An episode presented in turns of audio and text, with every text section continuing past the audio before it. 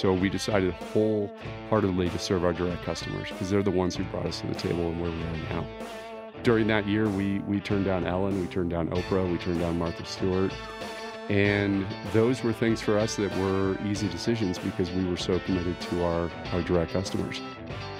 In this world, especially today, we're looking to try and find a known conclusion and or uh, as we put it a win at the end of your day the uh, initial contact on a replacement piece is generally somebody who's very sad and they will explain and, and if it happened to be their dog which is a general culprit in our world we have what's called a wall of shame on the factory wall of the office and there's hundreds and hundreds of pictures of dogs up there this is the Proco 360 podcast for people who love Colorado and love hearing from Colorado's most inventive and successful entrepreneurs. I'm Dave Tabor. In today's episode, I'm joined by Jeff Eldridge, owner of Liberty Puzzles.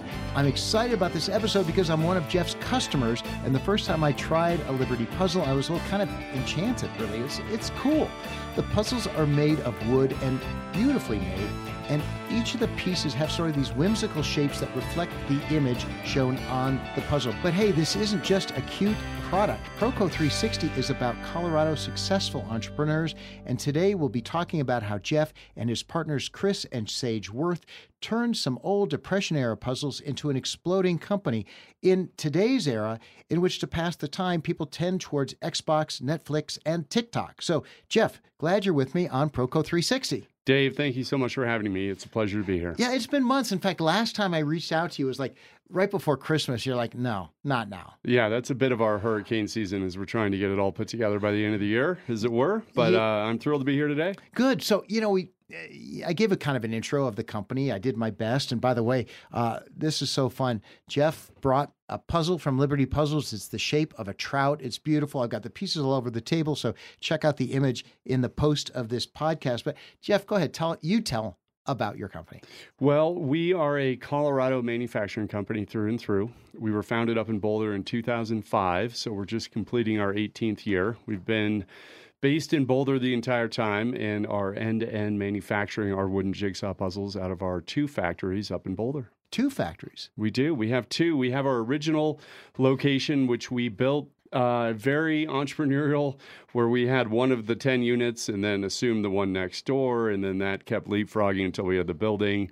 Um, COVID presented us with some interesting opportunities and challenges that we had to navigate on the fly, as everybody else did. And part of that process was an expansion, which we uh, deemed something that needed to be meaningful. We've been expanding year over year in very incremental ways to try and keep up with the demand that was coming in the door, and then finding ourselves in that need to expand at the end of every year. And so, COVID Although we didn't have the capacity to meet the demand that came in, we knew it was time to do something more meaningful than just an iterative expansion. So we built our second factory in wow. 2020. That's cool. Now I want to we're going to talk about demand and growing demand and so forth soon, but first, you know, most entrepreneurial stories begin with, you know, a founder who you know, had this pain point, had a problem he wanted to solve. You know, now that's not the case maybe with a puzzle, or maybe it is, because is it? Well, I would say that our inspiration definitely came from the puzzles of the past. So, my business partner Chris and his family had a large collection of puzzles that were manufactured in the 1920s and 30s. Mm.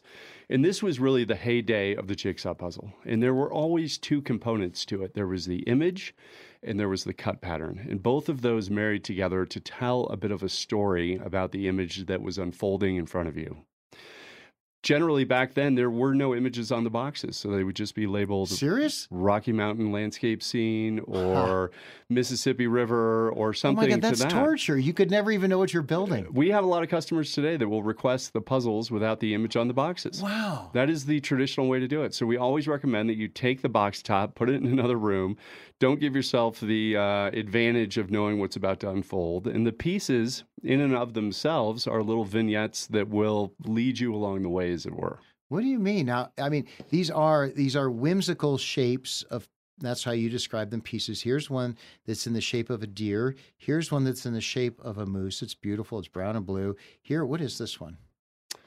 Oh, that is going to be a. Uh, it looks like a fly fisherman getting ready to cast for the trout. Wow. Okay. So these shapes and such. So I guess if you don't really know what the picture is and you're putting it together, then do these puzzle do these pieces actually lead you towards they can and they're full of devilish tricks and sort of uh, nuances that will take you in different directions. Uh, in this particular example you know i love the fly fisherman piece because not only do you see him with his rod bent and you can tell the waders are pushing him back down the river at the end of it there will be a cut line that will travel maybe two or three inches down the puzzle. And at the end of that line is the trout or the fish. Wow. But when you're putting the puzzle together, all you're seeing is six pieces with flat edges, which you assume go on the border. So there are little mini stories or little There mini are. vignettes within each puzzle? Yes. And in the 20s and 30s, the ability for these companies to differentiate amongst each other is in the intricacy of their cutting, in who could sort of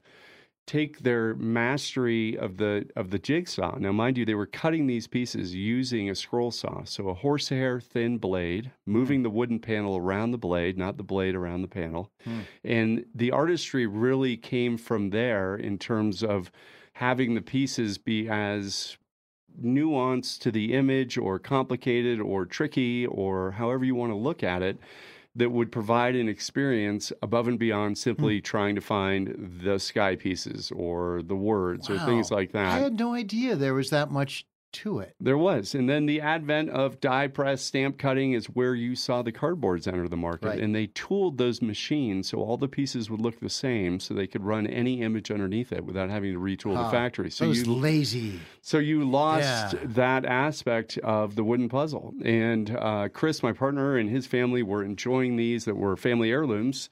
And that was where the idea set in, saying, you know, this is really a far superior experience to jigsaw puzzling. You're using both sides of your brain. You're not only looking for the shape, but you're looking for the color. And the idea was, how do we bring this back using a modern manufacturing approach? Hmm. And throughout the years, we've learned it is much harder than throwing Huh. a machine at it. I want to ask you some questions about that in a minute, but first, who's like I, in the intro? I'm like, people are buying puzzles that would. Are they the same people who would otherwise be watching TikTok videos or otherwise be watching Netflix, or is this a different kind of person? Oh, I would say that it is absolutely the same type of person. Come on. I mean, in this world, especially today, we're looking to try and find a known conclusion and or uh, as we put it a win at the end of your day. Ha. And jigsaw puzzling provides that. You are you, you are given chaos, you are you are discovering the order of that chaos to a known finish line, and at the end of the day, uh, you're feeling uh, successes with each piece that goes in, and it is the antidote to the iPhone in many ways. I think we've seen our explosive growth come alongside uh, our dive to technology, you know, and so much of it has been presented to us with sort of an abandoned adoption Hmm. of that technology that we intrinsically yearn for a tactile experience. That's so, you know, the, this phrase, a win at the end of the day, resonates with me so much because I've talked about, I've even posted that sometimes I'll bake pies and the gratification is when it's done. And in my regular, like in a day job, a lot of us don't have a done. It's things are never done. Or in the app driven world, there's something else. Yes. And they want you to always have something. You can never have a gratification. Correct. Wow. And, and I think it's a really primal human need to have an accomplishment, to have something that you can endeavor into with a conclusion that, again, is known yeah. and provides you that feedback loop of walking into chaos and out of it. Mm. But what's so interesting is like when you put together a puzzle, you actually have little little dopamine hits, right? Every time you get pieces that fit, Uh, and then absolutely. you get the big accomplishment at the end. Absolutely. I'm uh, known for uh, wanting a ribbon every time I put a piece in. And uh, it, it is, and or the last piece or whomever gets that final glory. Well, oh, you know, you use phrases too on your website, um, and by the way, listeners, wait, I'm, I'm going to stop and, and remember to thank sponsors because you're listening to Proco 3. I've got to ask you a question because this whole idea of heirloom is really kind of juxtaposed with our today's world. But first, you're listening to Proco 360, named Best Colorado Business Podcast the last three years. I'm your host, Dave Tabor, and this is the pod for people who love Colorado and the stories of Colorado businesses and entrepreneurs. My guest today is Jeff Eldridge, owner of Liberty Puzzles. And by the way, Liberty Puzzles has really grown into a pretty substantial, interesting business. So we're going to talk about that too, uh, beyond the actual puzzles. But first, Thanks to our sponsors, Kinsley Meetings. Kinsley Meetings is Colorado's uh, premier meeting planner. They're Proco 360's longest running sponsor. Really appreciate them. Also, via technologies, thanks for hosting Proco 360 and all the great help that your team gives me around the technology, managing the website, the data, so forth. Finally, Colorado Biz Magazine. Our partnership is one of building our audiences together. Please go to proco360.com and check out all the sponsors. So, I wanted to get back to Jeff because you use phrases on your website like wholesome pastime, classic wooden jigsaw puzzles, even like heirloom quality. And when I think of my kids who are grown, yours are younger, uh, like heirloom is like nothing they want. Like the whole notion of an heirloom is like, no, they don't care. Well, today's society is just one snapshot in a long history of different types of expectations, I think, for joy. And when you're conditioned to, when you're conditioned to have something for a short period of time and toss it away, I think that's a fleeting experience. Um, for us, we really wanted to make sure that our puzzles were not only enjoy, enjoyed today, but tomorrow and for the next generations. And we've built that into our manufacturing process as well. Hmm. Uh, quick little caveat some of the old puzzles have little red dots on them from red wine being spilled on them. And so we made sure that when we uh, developed the coatings that we use on our puzzles, that you can wipe them off with a little bit of 409 and uh, put them back in the box, and nobody will ever know. Huh. So you don't want red wine spills on them? Well, on ours, you'll be just fine. You won't get in trouble. But um, between that and the UV protection and the inks that we use, um, the puzzles that we made 18 years ago are still coming out of the box being enjoyed today. Wow. And, yeah. and we found our customers really enjoy having the confidence in their purchase that Yeah. it's not going to be something that's going to deteriorate over time. Well, sure, because they're not inexpensive 75 to 200 bucks, right? that's correct. Yeah. And So, yeah, you want to make sure that it's going to well, stick around. we're we really firmly believe in people's expectation for the value of their dollar. Hmm. And you can transcend that into any other industry. And with ours, we are asking for a higher price point. And in return, we are going to deliver not only the product, but we're going to follow it up with a customer service. We are going to be there for the lifetime of your owning that puzzle. Well, and that's such an. I'm interrupting you because I was Yeah, so no amazed. I was on your website and I saw like, if I lose a piece, first of all, you'll replace it for free. You'll send me one. yes. But how am I going to do? Hey, I'm missing the the I'm missing the the reindeer with a blue. Yep. Well, um, Do I take a picture of the whole? It is. It's interesting. You know, I I think everybody in their business has an everyday reality of what it means. What do you do day in and day out? What are your pressure points? What are the things that bubble up and, and cause strife? When we started our jigsaw puzzle company, we were, uh, you know, not as aware that people losing pieces was going to be a major issue.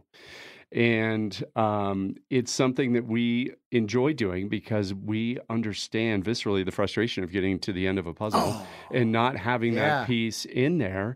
And so we do replace them free of charge. We just ask you send a uh, picture of the affected area, and from there we have a variety of methods to pull out a piece and send it to you, or make a piece.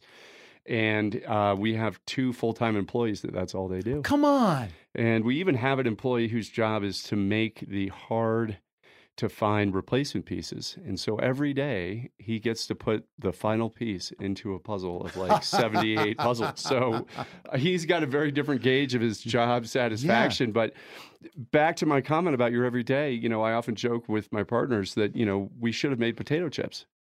because nobody cares if the bag's a little light, a little low, Yeah. or uh, if any of the uh, the chips are broken. But Yeah. I'm sure the You- uh, potato chip guys have their own So issues. So wait a minute. You've got two full time people making replacement pieces. Correct. So I don't know what you pay them, but let's just say you're spending hundred thousand dollars a year in burdened costs Yep. to replace a piece for Correct. a bunch of customers. Well, so much of our business is beyond a P&L and it has more to do with the product and the integrity that we want to have behind our company. Yeah, yeah. Um, I mean, that really is an investment in a statement about who you are and what you are, right? Very That's much so. Yeah, and our employees are by far our most valuable investment that we've ever, you know, made and Yeah. or continue can- to support. Conceivably, it would be cheaper for you to send all of those people a new puzzle than to replace the pieces, wouldn't it? Well, I would I would have to disagree. So the reality of our production process is we do laser cut our pieces, but that's one of 10 steps. And the other 9 are very hands-on. I I think okay, but wait, wait. I'm going to interrupt you because Yeah. I'm curious. Now, no worries. how many pieces would you say you send out as replacement every year? Hmm, at least 20 to 30 a day. So math that up, a few thousand. Okay, right, and that's my point. Like, if you gave at your cost a few thousand puzzles a year, wouldn't that be maybe not? Maybe it wouldn't be cheap. But the point is, my point isn't the money. My point is that you're making a statement. It's a branding statement that It you're is. provi- and that's more important than giving them a new puzzle, don't you think? Well, I have to tell you that the uh, initial contact on a replacement piece is generally somebody who's very sad. And they will explain, and, and if it happened to be their dog, which is a general culprit in our world, we have what's called a wall of shame on the factory wall at the office, and there's hundreds and hundreds of pictures of dogs up there. And so that have we, eaten puzzle yeah, we say, you know what? Send us a picture of uh, Fido, and we'll put him up on the wall. And we'll generally send two pieces. We'll send one for them to fix the puzzle, and then the other piece can go to the dog. But Oh, what we've learned over 18 years is that 99% of the time it's the customer. And the stories that come back of people eh, finding the puzzle pieces down the road um, are always uh, uh, bring a little smile because you'd be amazed at where these things end up. Wow. Oh, yeah. Okay, so um, I'm sure it's much more creative than couch cushions. Uh, Oh, it is. what's the most? Okay, what's the funniest story? You've Okay. heard? Um, I think for me, the one that I enjoyed the most is the gentleman who called the day after Thanksgiving. And he was just irate. And first of all, we had to uh, discuss why he did not enjoy eating Thanksgiving dinner at two o'clock in the afternoon and was missing the football games. But he's done this because his wife and family love the puzzle experience. And at the end of the night on Thanksgiving, they were indeed missing a piece. And so, of course, it's Friday. I can't fix the holiday, but I offer to, you know, refund the order, send him something else that he might like. And he, you know, hums and hoes and says, "I'll, you know, I'll think about it." Well, Monday he calls back, and in the background I hear his wife, and his wife is going, "George, you better tell him the truth." and sure enough, uh, George had found the piece in his pant cuff uh, when he went to bed. and so it's uh, they're wily. They uh, they walk away from time to time, but at the end of the day, uh, it's the experience of getting the missing piece that I think has the value that we're intending for our brand yeah. to be uh, emanating. And speaking of your brand, okay, so how big is your company now? So we're we're still privately held. We're a small, basically family business. Um, we have 120 full time employees, and we do have a retail store on the Pearl Street Mall, Yeah, which is yeah. its own separate entity. But So I mean, you sell, you're selling thousands we are, a year. yes, Yeah, tens of thousands probably. yes. Yeah. And so, um, you know, I I'm not going to guess because you were clearly dodging my question of revenue when you said you're family owned. So, unless you want me to ask you, No, no, Okay, no. Well put. all right. So, but I, but I think the interesting piece thing is that you started out like what were your sales your first year or two? Um, you know, under a couple hundred thousand. Yeah. And it was just uh, Chris and I really in the shop. And uh, the way I like to explain it is it was an idea, and then it was Edison's 2000 Ways Not to Make the Light Bulb. And we tried everything that we could in terms of approaching the problems in the manufacturing process, trying to find the right combination of these ingredients, which, albeit are not lengthy on the list, are incredibly uh, nuanced in terms of how we need to have things work together to make the puzzle where all 500 pieces are going to come and lay down and and work each and every time. So, the trial and error uh, portion of this was uh, fascinating, and a lot of what I think entrepreneurs do is they chase the problem, and then you've got to turn around and come back to the root cause. And so we looked at that intently with our wood and our paper and our coatings, and finally we're able to achieve the quality level that we knew could be possible. Yeah. But again, we're basically a crafted scale. Were your were your first two couple of years of production like when you look back on that product versus today's product? Do you wish you could replace those, or were they at the standard when you sold them that they are today? It's a great question. Um, I I can wholeheartedly say that our product today is as good and better in many ways that may not be noticeable to the to the consumer. So we're constantly trying to improve either the wood that we're working with in terms of the mills and or just getting the continuity as consistent as we can. And we've of course developed techniques that generally bubble up from the staff on Yeah. on how to do things a bit differently and and those have basically really just affected um, bringing our loss rate down. But at the end of the day, quality for us is paramount, and Yeah. it's it's things were harder to get out the door more consistently in the early days. They're easier today, and that's and that's really the culmination of all those efforts. Well, and you said there's a ton of handwork done. there is, You know that each is it each piece is Yes. finished. So- how does that work? So essentially, after we cut the puzzle, it's it's still together, right? And Mm. and and you don't want it together. I mean, that's the whole point of the process. somebody's job is taking these pieces apart. We have about 45 employees who spend their days uh, doing our quality control, and they are the gatekeepers, and they hold the power in terms of what's going to go out the door. but and they're so taking these. I mean, they take these are each one. these are beautifully fit together. Taking them apart has to be. I mean, you have to do it. it is it's now. You know yeah. the. Uh, you know, wood is a is obviously a natural product, and we're going to be dancing with different densities and Hmm. issues across panels, across runs, et cetera, et cetera. And so, when they're taking these pieces apart, you'll find some that may still be stuck together, have incomplete Hmm. Yeah, cuts, and that's you're that. using very Yeah. fine tools. We use really tiny emery boards. We sand the edges. We're touching up the sides. Wow. Things that the customer may never see, but the end result, again, Mm. you know, we don't allow compromise, and and puzzles don't make it through. So, so going back to um, to when you started this and you were figuring it out, were were wait a minute, were were like whims, whimsy pieces? Were they part of the old school stuff that you saw that your your partner had? Very much so. They were. Yes. So the idea of the notion of whimsy pieces, um, that's not new. But when you come up with a new concept, who figures out what the shapes are going to be on a on a fish, and then how do you? You must have some sort of special specialized CAD something or and, other. And and that is what I think people are always fascinated by is we hand draw every template for every image that we introduce. So we've done maybe 2,500, 3,000 puzzles over the years.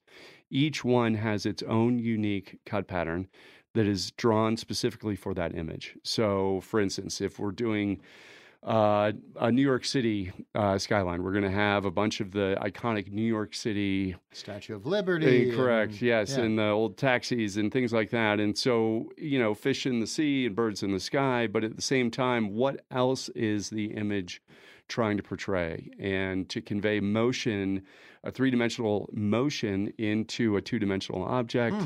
in a cut pattern, and or actual emotion on those on those pieces. Wow. There's a bit of an art to it. So who does that? Are you still we- involved in that? I I am only involved in it with uh, random ideas of whimsy pieces that Ah. I think would make sense. Yeah. Um, and we have been so fortunate to have our lead designer, Lennon Axmet, be with us since the very beginning. And his craft has come a long way along with ours in the way that we look at things. And we're constantly readdressing opportunities to continue to stay dynamic Yeah. because Yeah. after 18 years, that's that's the thing that we love doing the most Well, is I- rethinking what we do. Yeah, I've been following Liberty Puzzles for a number of years, and it seems like the the patterns have changed a lot. Um, the art style, the variety of style. I know you use local artists, right? We do. We use Yeah. a lot of local artists. And, you know, much like any company that is starting out, our ability to get our vendors and the artists that we wanted to work with to work with us took a long time. You know, they wanted to see how we would do in certain environments or what other artists have you worked with. And Hmm. fortunately, when we went out of the gate, we spent a lot of time at trade shows. And so we had a booth. We went to Javits in New York. We spent a lot of time, fortunately, with the Museum uh, Store Association. And so oh, we so you got, got a classic art. we got a master's art, yeah. class uh, from the curators at you know museums like MoMA and MFA and Mm. Peabody Essex and all of these amazing institutions about not only how we should be thinking about the art, but you know how we should be reproducing it. Mm. And so a lot of artists that we work now are approaching us because they've seen how we've curated other artists and Okay, I have a question for you about that in just a second. Shoot. About, in fact, I'm going to ask you when I come back who pays who. All right, you're listening to Proco 360. I'm your host, Dave Tabor, and this is the podcast for people who love Colorado and the stories of Colorado businesses and entrepreneurs. This episode is with Jeff Eldridge, owner of Liberty Puzzles. Go to Proco360.com to subscribe to the newsletter, read my blog, link to sponsors, and catch the books I'm listening to on Audible. Okay, Jeff, who pays who?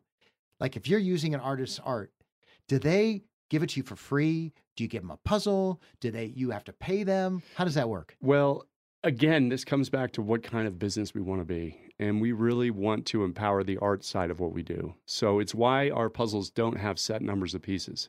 It depends completely on the cut pattern. Mm-hmm. And in turn, when we license or we produce an image from an artist, we pay them a royalty. And essentially, it's per puzzle. Ah, So, and it's a healthy amount. And so, if any of these puzzles get picked up by a larger uh, distribution channel, or for whatever reason they are extremely popular with our customers, um, it's a nice uh, royalty for them, and it's a long tail. So, that's cool. So basically, you don't have you don't pay them up front, but you say if we use your image for every puzzle X, yes, and so presumably, then the more interesting, the more beautiful, or the more well. Uh, engaging a piece of art is to your Yeah. customers, the more the artist makes. yeah, and That's really interesting. you know the artist that we've got in front of us today, Sue Cochia, has been with us for about fifteen years. really, where is she from? She is in Washington State Hmm. and has been just wonderful to work with. And over the years, you know, she is uh, receiving quarterly checks and has been for 15 years, and it's been a wonderful relationship. Everybody wins. exactly. That's cool. Now, all right. So you started out. You said you sold maybe couple hundred thousand your first couple of years Yep. in, in business.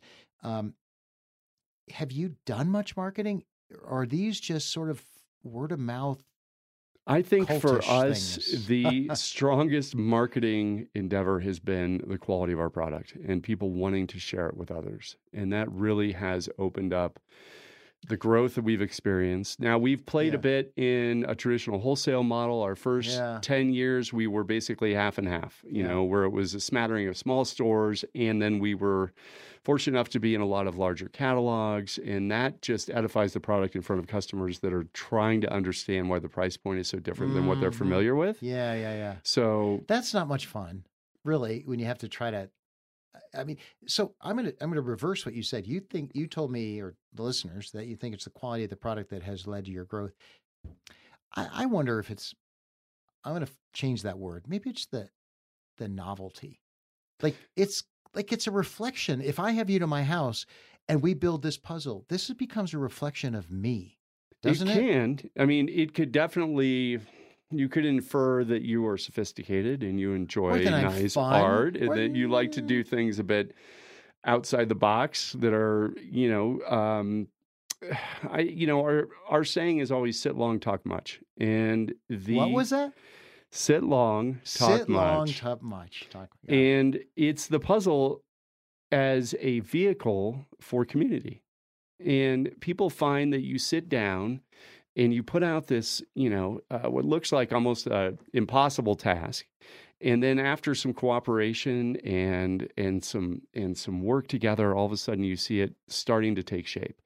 Um, I had an opportunity to speak in front of a uh, a large group a few months ago, and a woman stood up and said, "You know, I have this huge passion for your puzzles, and it's expensive, and I'm having a hard time explaining it to my husband." And at the time, we were sitting at a golf course, and I said, "Well, does your husband play golf?" She said, "Yes, he does." I said, "Well, you go and tell him that it's the exact same thing."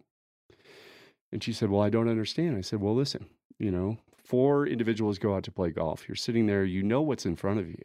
You know you've got a task, you know what it takes to accomplish it, but you're each going to take your own route and you're going to complement each other along the way.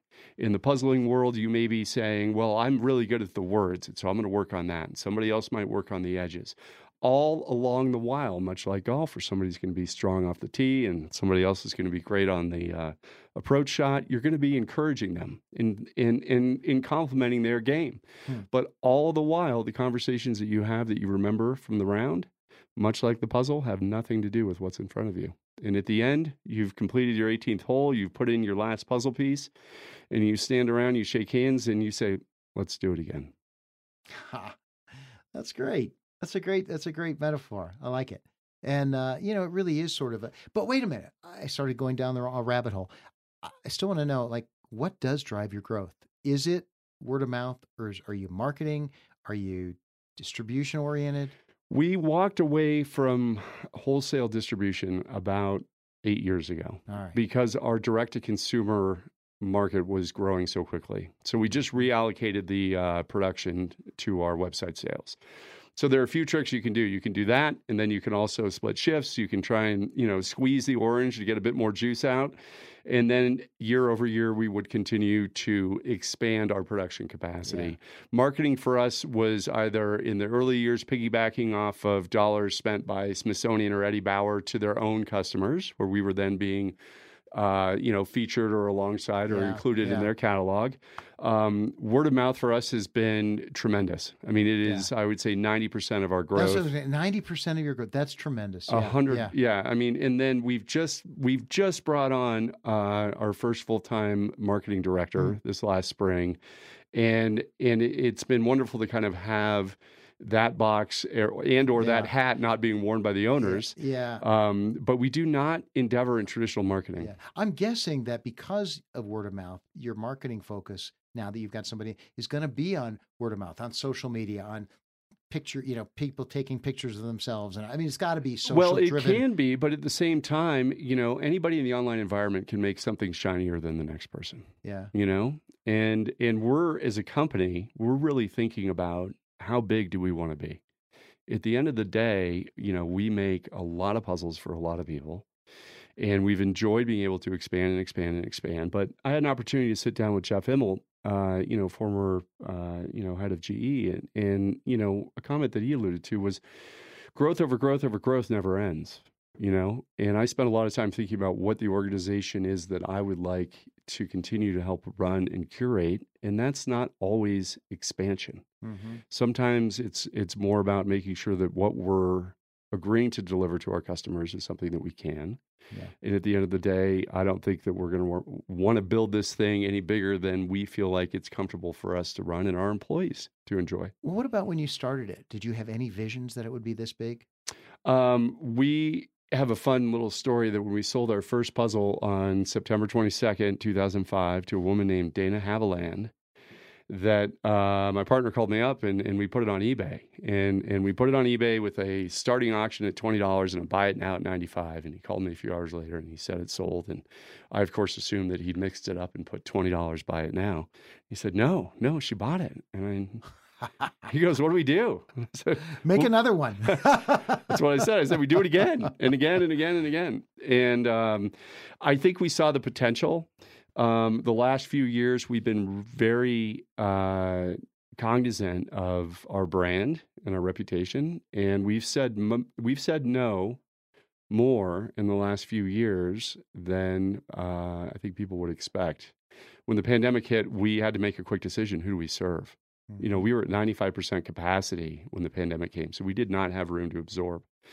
Uh, I told my partner, I said, whatever we decide today, I want to defend that decision 10 years from now. So we decided wholeheartedly to serve our direct customers because they're the ones who brought us to the table and where we are now. yeah. Yeah. During that year, we we turned down Ellen, we turned down Oprah, we turned down Martha Stewart. And those were things for us that were easy decisions because we were so committed to our, our direct customers. Wow. That's impressive. Well, it didn't make any sense to put any No. more fuel on well, the you, fire. you probably couldn't have. You probably couldn't have produced it enough. If Oprah had featured it, you couldn't have served them. Correct. And or we would have had to compromise quality, and that was something that was not negotiable for Yeah. us. Why the name Liberty Puzzles? Uh, we were Heritage Puzzles for a few quick months, and um, Liberty came out as being something we felt was stronger. And we are again, we are an American manufacturing facility. It is it is possible to do this end to end and take care of your Mm. employees and run a company that is as nimble that I think people forget that American manufacturers can be. We're able to pivot on a dime. We're able to service our product. We're able to service our customer. You call in, you're going to talk to somebody. Yeah. And if you call after five, you might get me because I love answering the phone. And, uh, you know, our mantra is there's no problem on the other end that we can't solve. That's cool. Now, why Colorado? And what role has Colorado played for you? Uh, Colorado is everything for us. I'm a native. I grew up in Denver. My business partner, also native, grew up in Boulder. Um, when we started talking about getting together, he was living in Boulder and uh, was married and already had his first of three sons at the time. I was just getting out of owning a nightclub down in Pueblo, hmm. not married, no kids, no mortgage. And uh, so we came to Boulder and we've been there ever since. We love being in Boulder. It's definitely more expensive to manufacture in Boulder. But at the same time, after 18 years, there have been so many life decisions on that are that excuse me that our employees have made. You know, whether it's buying houses or having kids or et cetera, et cetera. It's really where we planted our flag, and uh, we've been very fortunate to have had the ability to continue to expand in Boulder, and uh, it's just our home. That's cool. Now, talk about expansion. My last sort of question for you before we wrap up is, you know, you talked about the temptation to expand too quickly or where you want to go. But I mean, other than new pictures, yeah, are there derivative products that you can make that make sense for you? And it's a great question. Like, what else are we tooled to do? Yeah. Um, there are other products that we could make, but there aren't any others that are in our DNA. And so for us, it's. Um, you know, when we endeavored to do our large expansion in 2020, we went from 16,000 square feet up to about 82,000 square feet. And wow. um, we I need to come up and see your place. Yeah, it's it's. Uh, I'll I'll I'll let you behind the curtain for sure. Um, so when COVID came, we we were a beehive. You know, we'd built our company like everybody else, where you're like, oh, I've got four square feet of open opportunity over there. Let's yeah. put another desk. Let's put a machine, et cetera, et cetera. So we had to get that down. And so we ended up separating our facility into two buildings so that we could silo our employees. And everybody was home for 10 weeks. We closed two weeks early out of uh, just kind of our general internal concern about COVID. And at the time, there was uh, a lot of talk about a social gesture, companies making social gestures to try and curb the pandemic. Yeah. So two weeks plus the eight, and uh, during that time, we reconfigured the existing company so we could silo different groups and employees because it wasn't about reopening it's about what happens afterwards yeah and then at the same time we picked up a third facility and revisited mm. technology and built our second factory wow. so um, one thing that i saw you do that is different and i'm like okay i gotta do this is custom Yes. Custom photos. I yeah. can send you an image.